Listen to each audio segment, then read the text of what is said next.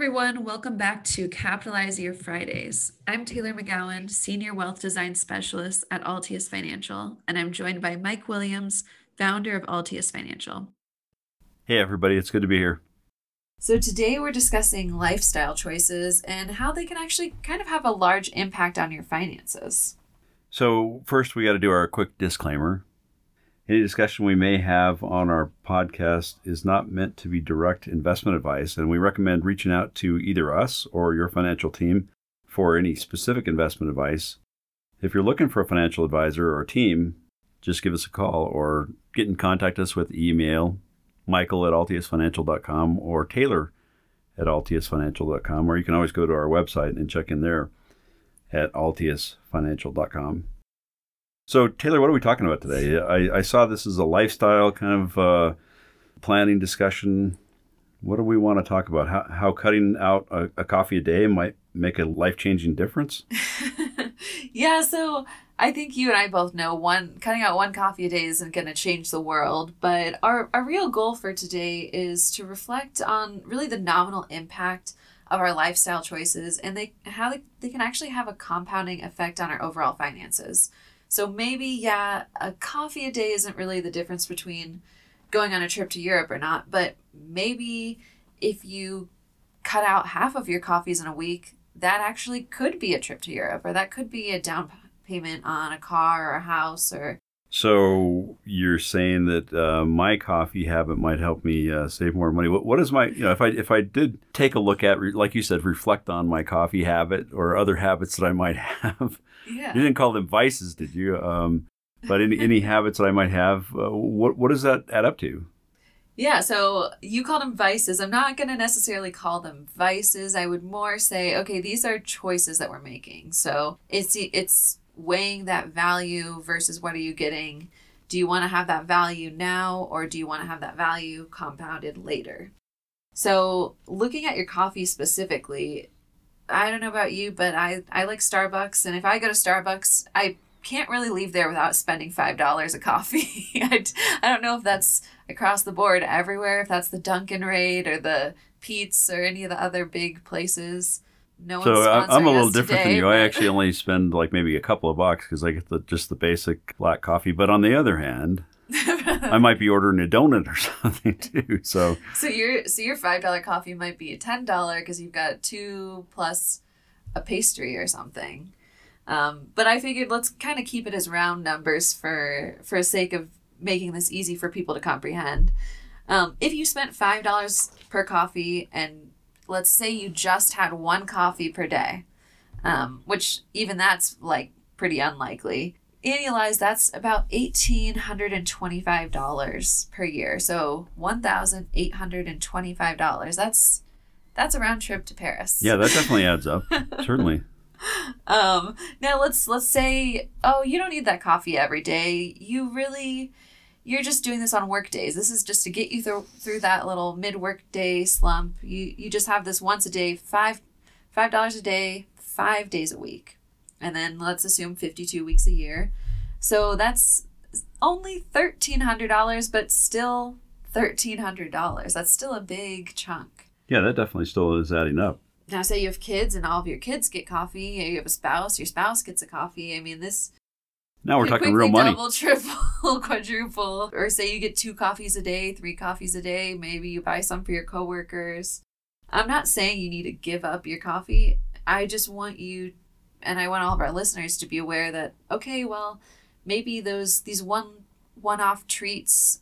If I'm doing it every single day, it can have a compounding effect, and it can have a large impact rather than just the five dollars you spent that one time so we we did look at some different things because so maybe you're listening to this and you're like coffee doesn't apply to me. I'm not a coffee drinker. Or i hate starbucks. I make my own coffee.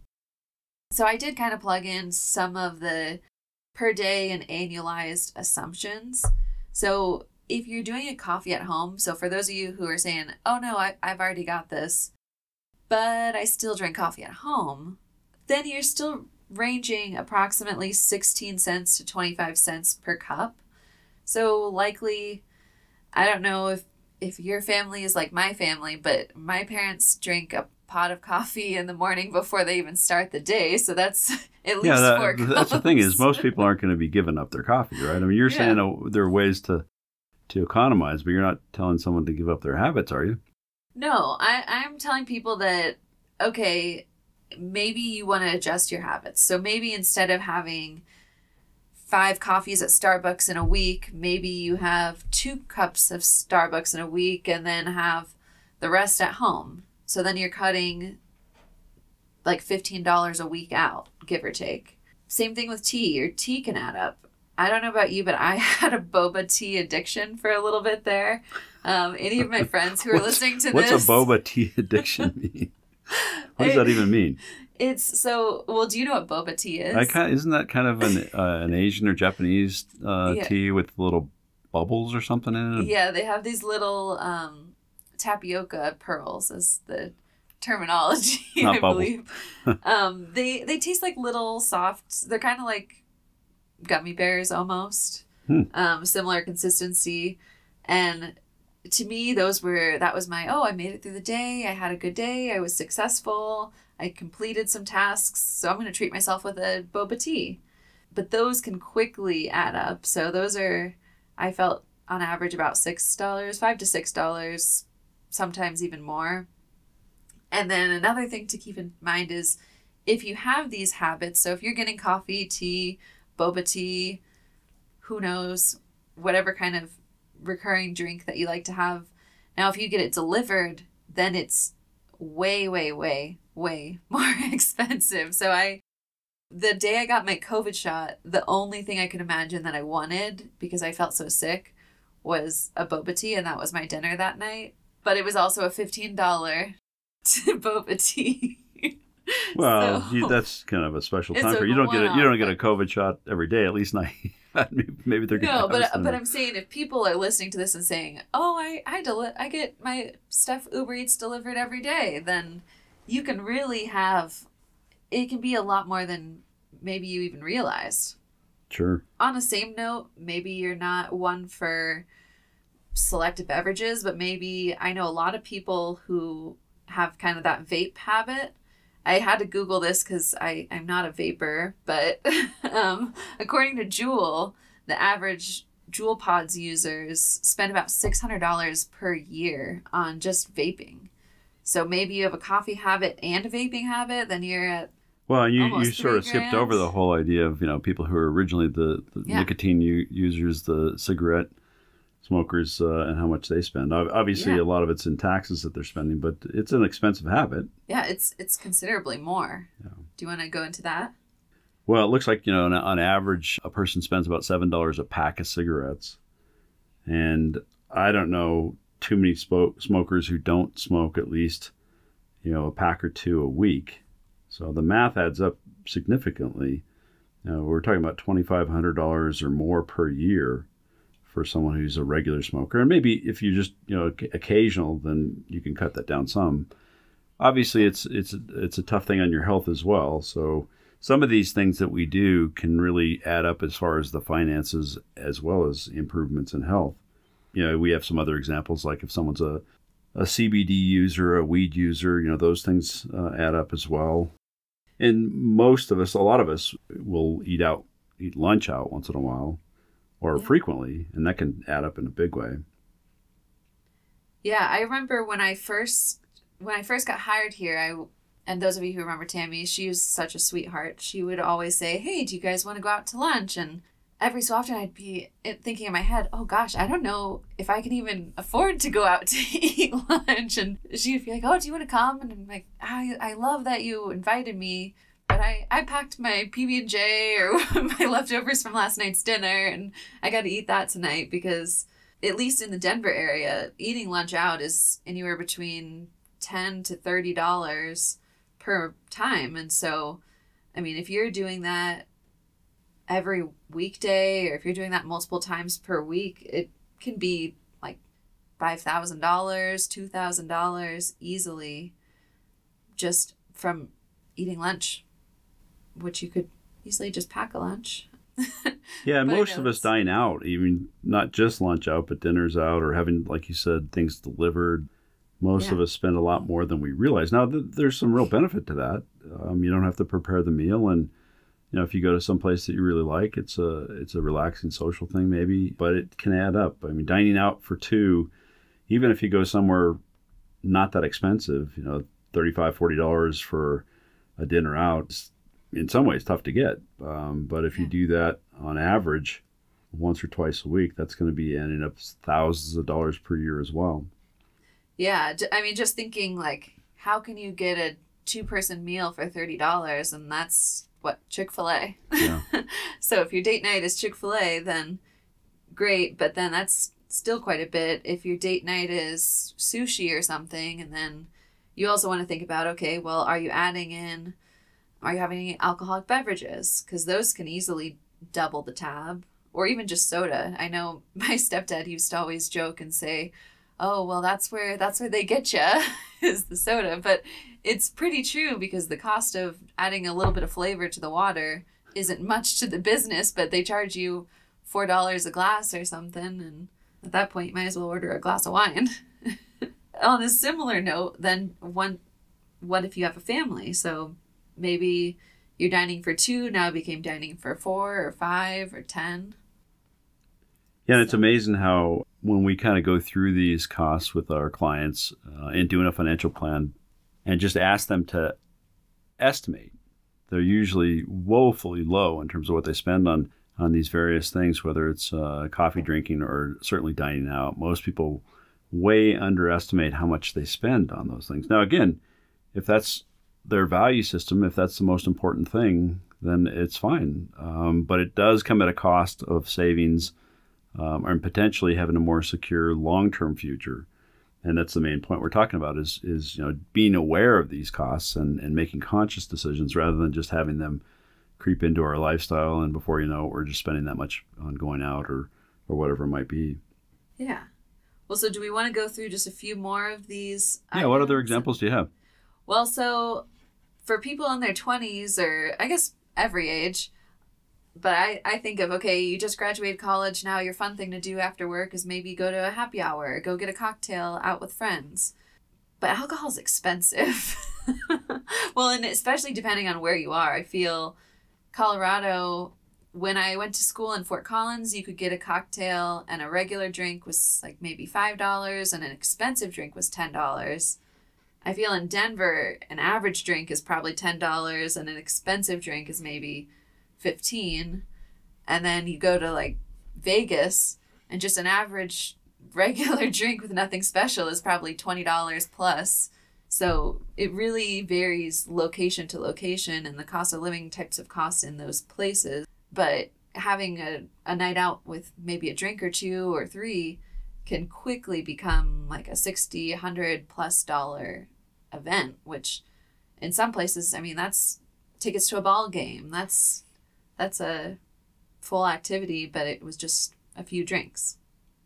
Another thing that i added was just the the typical girl activities. So nails hair that kind of stuff. Plenty of girls are are even told by their beauticians okay you need to come back every two weeks and get this redone but based on average pricing if you're coming back every two weeks to get your hands and feet done that's going to cost you about three grand per year just to get just to have your nails kept up Wow, you're kidding me. and you have three daughters so- I'm in trouble. I didn't realize that uh, pedicures and manicures were that expensive. I, I guess you know it makes sense.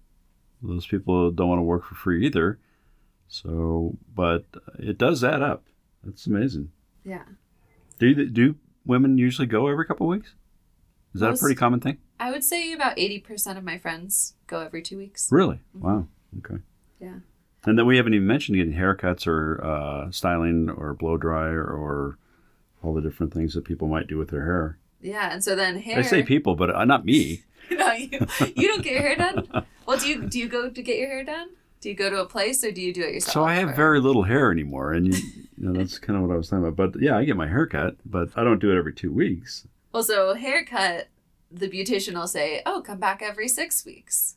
So yeah, I probably a- I probably go at least that often. Yeah. You know, and, and it isn't like I got a lot of hair cut, but you're right, it, it does add up. And I can imagine if it were, you know, if I had a lot more hair, if I was female and had a more expensive hairstylist. Yeah. Um, so on on the more conservative, which this doesn't sound conservative, but on the conservative side in Colorado, if you're getting a cut, a color, and any kind of style, you're gonna expect about two hundred dollars plus to get your hair done as a woman in the Denver area. And Mike always makes fun of me and says, "Why do you drive to Boulder to get your hair done?" But it's because I can get my hair done for two hundred dollars in Boulder, and So it's All actually less in expensive in, in Boulder to get your hair done? Yeah, the location I go to is 165 before tip. So Hmm. then I've got to tip 20%. Whereas the place I went to downtown Denver off Larimer Square was 300 before tip. So that's So- another couple of grand a year that people are spending on their hair. I mean, easily. and again, $1,200. we're I not saved. saying someone should stop having their hair done, but I mean, Yeah. in each one of these cases, you're talking about funding an IRA or funding, like you said, going a trip a trip to Paris, and these are a lot of a lot of IRAs or trips to Paris we're talking about. Yeah. Well, and so then that's where you get into okay, well what what does this even do for me? What what kind of difference is this going to make if I'm funding this into an IRA? And so I don't I don't want to jump the gun entirely, but I think it's important to talk about the impact of compounding. And like you said, yeah, you should put you could put this money into an IRA. So say you cut your coffee in half and you're only spending still $900 per year, but then you've now got $912 or 76 bucks a month that you can be investing over and say you're in your 20s or 30s, you've still got 30 plus years to go. Investing that over 30 years at a 5% return is going to get you about 63k, which I don't know about you, but that seems like a good chunk to me. I'd take an extra 63k in my retirement savings.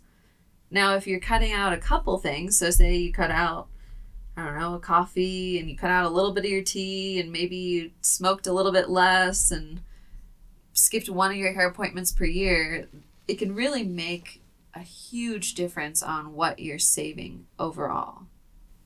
And those those are really just the little things. I mean, I know to me my hair is a big thing. So it's a big event to, to me, but if I skip a lunch out or if I say, okay, this week we're not dining out, we're gonna, we'll go back to that next week, it makes a huge difference overall. And if you look at that, okay, if I skipped out, I skipped dining out once a week every month for the next year, the amount of money you could be saving immediately, even just not investing, is these 2000 3000 multiple hundreds of dollars. And then once you look at okay now i can invest that then you get what of i mean it really depends on what you're investing in but on the low end a 1% or 0.04% return on a cd right now or potentially double digit returns in a good market Yeah, and that's the thing is, I mean, that's a big piece of what we're talking about is that compounding effect of small decisions that really do have add up to a lot. I mean, it's kind of cliche to talk about some of this, but that's kind of how life is. You make little investments along the way or make little savings along the way and they add up to big or, or you do a little bit of exercise each day and, and it's not going to change your life the next day. It's not going to be mm-hmm. world changing, but over the course of weeks and months, you're in better shape. That's what we're talking about is having that compounding effect of daily decisions or daily virtuous activity, if you will, you know, delaying gratification a little bit. And obviously we, we mean that people should have a balance. It's just making the priorities. Maybe you really do value that that hairstyling, but you don't really care that much about going out to lunch every day or whatever it is. Making choices like that makes a difference. Yeah. And I honestly I would I would urge all of you, all of our listeners to say to think of one of these things that you do. Whatever type of habit it is that you do that is kind of a recurring thing in your life and just price it out and then decide, okay, is it really worth it to me to to be spending this much per year or per month or over a 10-year period? Because maybe you'll find that okay, now I I really value that time that I spent to get my nails done because I understand what it is in an overall cost and what I'm choosing to have now versus have later. Or maybe it'll tell you that, hey, I, I don't want to give this up. I would rather have that money in my savings. I'd rather have a more cushy, secure retirement down the road. Or have the money saved for that future house or future car or whatever you're really trading off here. We've been talking about relatively small expenses, but that happen frequently Mm-hmm. throughout the course of a year. What about the big expenses that people have and the big choices they have some control over and how that can make a difference as well? Yeah, so I would say probably the two biggest things that, that are a few of the biggest things that you're going to make decisions on. I'm going to start with okay, where where are you going to live? And for most people that's one of their largest lifestyle purchases, whether it is actually purchasing a home or just choosing to rent in a location. Mike and I talked a little bit about this before we started this recording and I shared how okay, when I graduated college, I told everyone, "Hey, I'm moving to Denver. I'm I'm moving from Fort Collins to Denver. This is going to be great." But in reality, I didn't really move to Denver. I moved to Lone Tree, which was like 20 minutes outside of Denver because the cost of living in Denver wasn't something I was quite prepared for at that time. It was going from college student housing costs to real life rental where everyone's has real careers out there and it just wasn't comparable to what I was accustomed to. And so I was trying to get something closer to where where I felt comfortable. But that's something you want to weigh. It's okay, well what is the cost of living in my area? And even in like micro areas. So maybe and I'm going to talk about Denver because I know Denver, but maybe you're saying, okay, I could move to the DU area or maybe to Englewood and maybe it's a little bit less than downtown Denver. Or maybe I can move to RiNo and maybe that's a little bit less than the Highlands or um, different, like even micro regions of your whole city can kind of adjust what that cost is for you. And that, and that's also where you get into you know value decisions whether someone really likes the energy of a downtown area and they're willing to pay more, but that's that's a cost. Or maybe they like a quiet, more uh, rural or suburban environment, and they don't you know they don't really value the downtown area, so they're they're going to pay less. You know, the cost to commute. If you have a job that's far away, um, is that going to factor into it? And so there's complications in terms of and and I say complications, it's really just a bunch of choices. Obviously, the the limiting factor can be your overall income. That can be well, that determines what kind of lifestyle you have and the choices you can make, whether you can afford to get your hair hair done more frequently or not, or whether you can go out to dinner, or whether you can have multiple drinks in a week, or whatever it might be. And that's you know something we want to emphasize. People can make choices about what their income is, what kind of education, what kind of credentials, what kind of professional training they have, what kind of experience they're getting to make themselves more valuable in the marketplace. So all these things come together in terms of making decisions based upon your values and what your priorities are. Yeah. Well, and you, and you touched on a key aspect there, and a lot of people think, okay, well, my education is one of my biggest things. If you're under the age of, I don't know, 40, your biggest expense right now might have been your college education. You might have put possibly thousands or hundreds of thousands of dollars into education already. And it's worthwhile to weigh okay, well, what is the goal of that cost? Is it to get a job? Is it to learn skills? Is it to grow as an individual? And is the cost of the specific school that you're looking at worth the benefit of, of what you're getting out of that? Is your specific major going to have any kind of profitability for you, or is it going to put you into a job that will make it quite hard to pay off that student loan? Do you even need to go to college? Do you want to go to a trade school instead? Or can you learn on the job? Is this a profession that you can just go in and get maybe some certifications that can make you qualified for that career choice? So it's it's definitely great to weigh on the big idea perspective. It's great to weigh, okay, well what are what are the details and what am I trading off in order to to fit into other aspects of my life? Absolutely.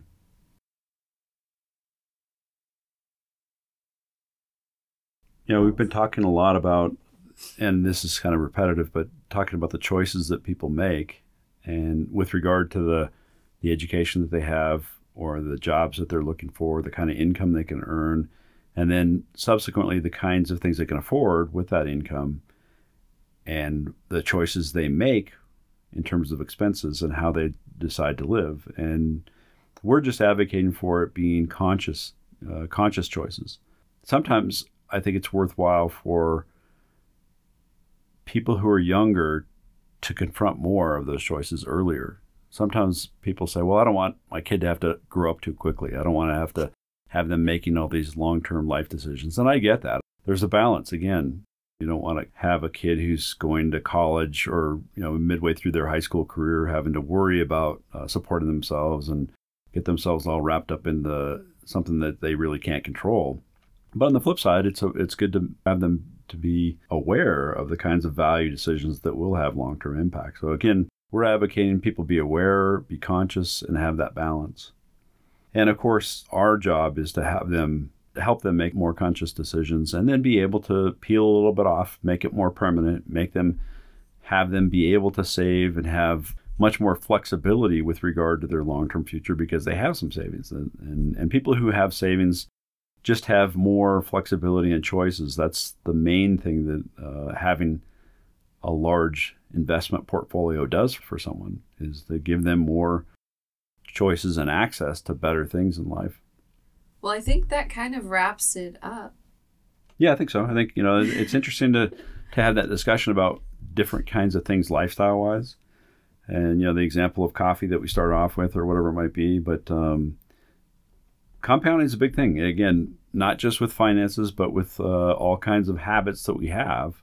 You know, however we how we treat our uh, kids or spouses or family relationships, you know, how we invest that way, how we invest energy in our in our own exercise and nutrition routines. Those things are little decisions that add up over time and that's partly what we're advocating for as far as your finances. Yeah, so like you're saying on the reverse side of spending what you're doing for your health and for your well-being, little bits add up there too. So you can maybe you go to the gym one more time this week than you were going to go before. Or maybe you're eating one more salad in the week or adding a couple vegetables when you weren't necessarily going to have those before.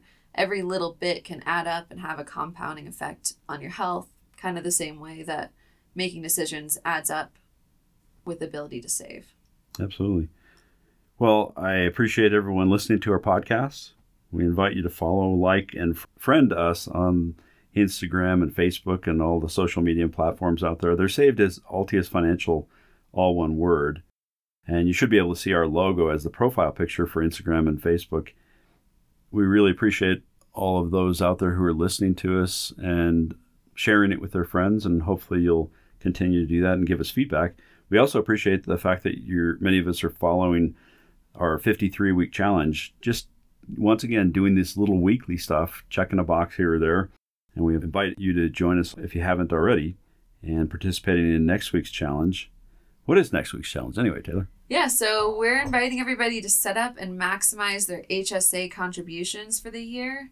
So if you don't have an HSA account set up yet, you might be coming in close on the time where you can set up new healthcare benefits. And now would be a great time to say, okay, let's get a HSA eligible plan and let's start funding that.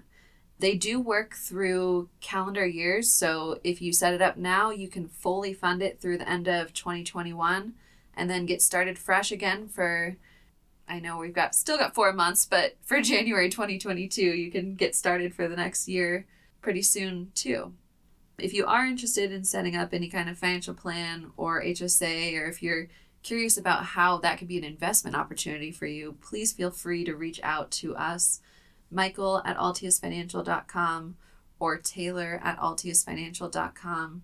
You can also, once again, check out our website, www.altiusfinancial.com. Thanks, everyone, for joining us. Thanks. Have a great weekend. We'll see you next time. Capitalize on your Fridays.